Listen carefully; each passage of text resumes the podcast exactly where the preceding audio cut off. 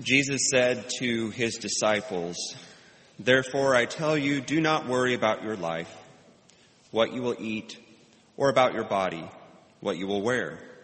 For life is more than food, and the body more than clothing." Do not worry.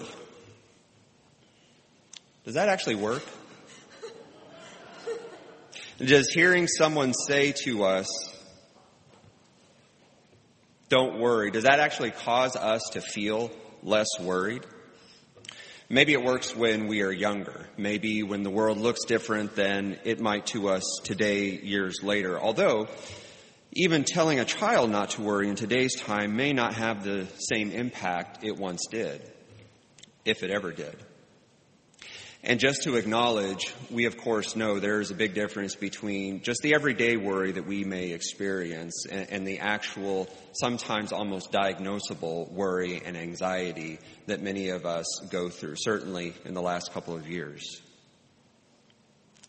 Perhaps it's not necessarily about age or the place of life we are in as much as the one we are hearing telling us not to worry and the relationship that we have with that person. At the beginning of Luke chapter 12, Jesus speaks to thousands of people. Thousands upon thousands, the scripture reads, so that they were crushing each other.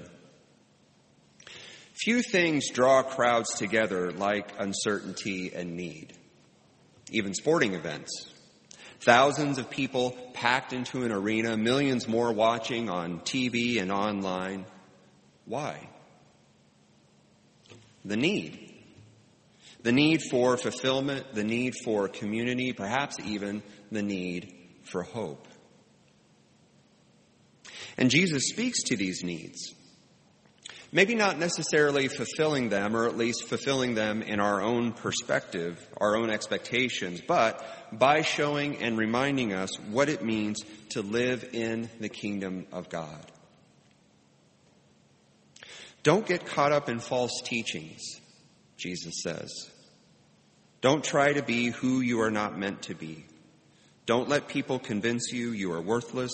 Don't get caught up in material possessions so that you forget everything else. In other words, do not let fear and insecurity overshadow how wonderful you are and how wonderful God is. Do not worry.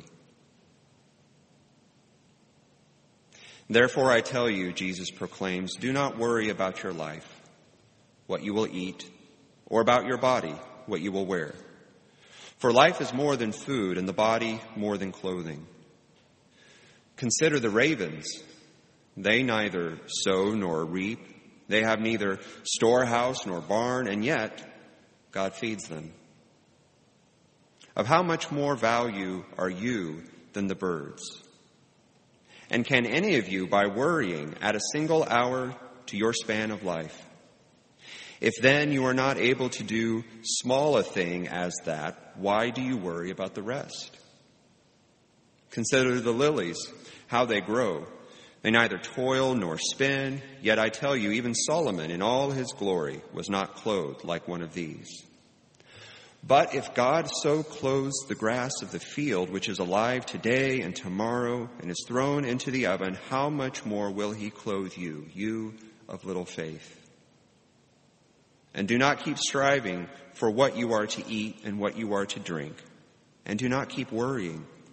For it is the nations of the world that strive after all these things, and your Father knows that you need them. Instead, strive for his kingdom. Sell your possessions and give alms.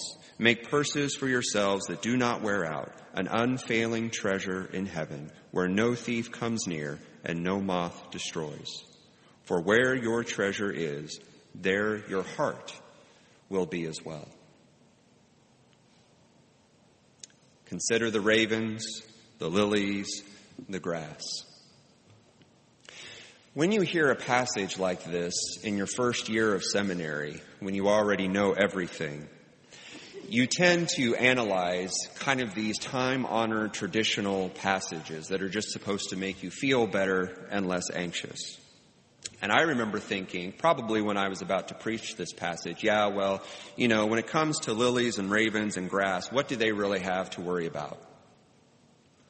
They're not intelligent enough to worry. They have no idea of what's going on. It's easy to not worry when you're not aware of the world and the reality around you. And then in this chapter of Embracing the Uncertain, Reverend McGrae de Vega writes about a couple who is very much aware of their world. And yet, he writes about the songwriter Sevilla D. Martin back in the early 1900s, writing the song His Eye is on the Sparrow.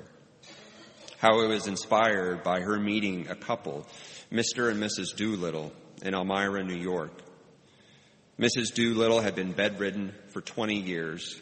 Mr. Doolittle was in a wheelchair. And yet, she says, their spirits were indefatigable. I love that word. When Martin asked the Doolittles the secret to their tenacity and to their courage, Mrs. Doolittle responded with a confident statement that alluded to Jesus' words in Luke 12:6. His eye is on the sparrow, and I know he watches me. Why should I feel discouraged? Why should the shadows come? Why should my heart feel lonely and long for heaven and home, when Jesus is my portion? A constant friend is he. His eye is on the sparrow, and I know he watches me. Just imagine. Imagine the vastness of the world and all of its layers and all of its heights and depths and everything which is happening all the time. And in the midst of all of this, 24 hours a day, 7 days a week, God's eye is still on the sparrow.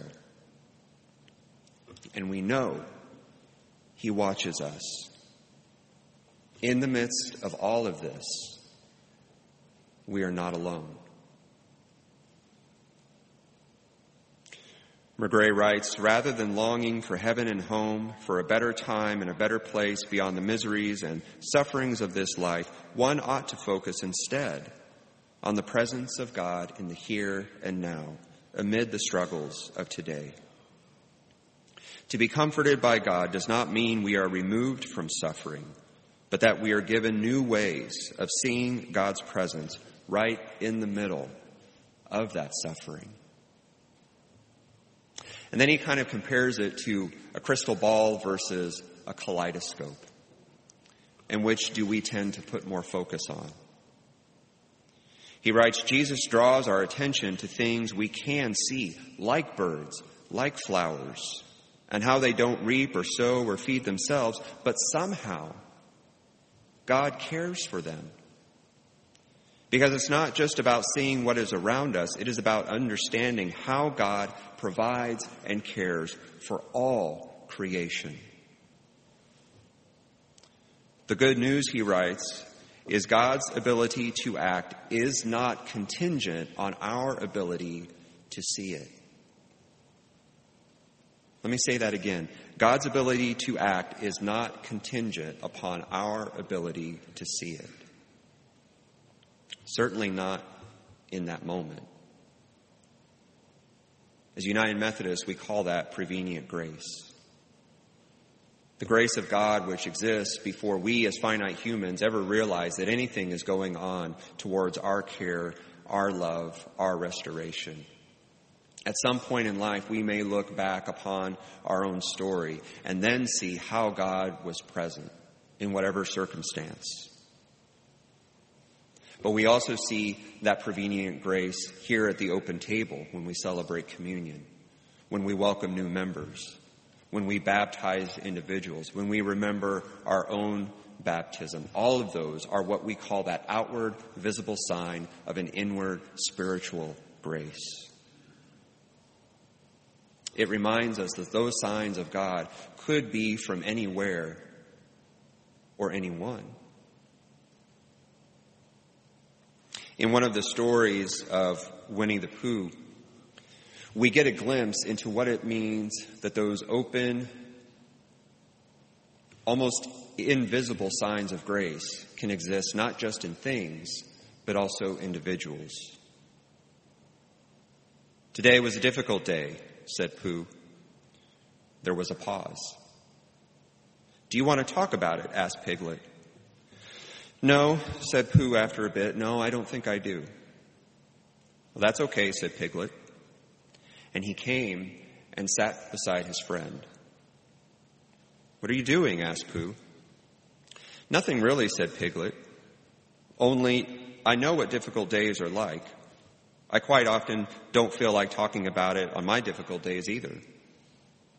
But goodness, continued Piglet, difficult days are so much easier when you know you've got someone there with you.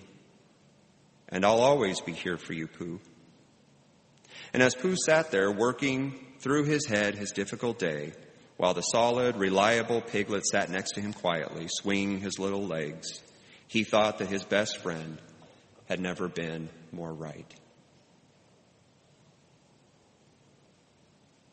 Embrace the uncertain which comes with worry. And not only may we be able to see that grace of God which has been there the whole time, we may also be able to be the grace of God. Let us pray.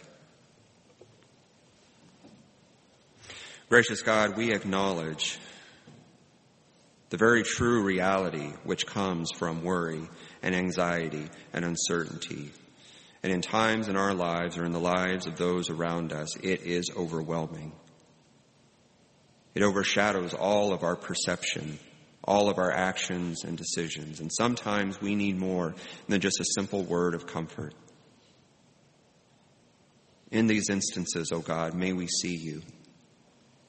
May we see you in the benefits of professional counselors. May we see you in the benefits of family and friends who simply sit by our side. But may we also see you in the simple things, such as the wonder of your creation. In whatever ways we are able to see your inward spiritual grace, as we receive it, may we also share in days of worry, to remind us that you are with each and every one of us. We pray this in the name of your Son, our Lord Jesus Christ. Amen. Years ago, when Hurricane Katrina ravaged the South, our church, where I was at the time, took a mission trip to Bay St. Louis, Mississippi. And it was only just a couple weeks, if that, after the hurricane had passed and the town had been ravaged. Cars were upside down, buildings were just demolished, the bridge out into the Gulf was simply gone, and every single tree was bare, stripped of its leaves, and so they were just like fingers coming out of the ground. And it was so quiet. And as we were there, literally just helping people to continue to take the rubble out of their homes onto the streets, we realized that we were not just there to help demolish the rest of what had been destroyed, but also in some way we were almost there as counselors, inexperienced counselors, but helping people through their grieving process. And each day at the end, we would go to the church that we were staying. And I remember after maybe the second or third day in the morning, I heard this tweet.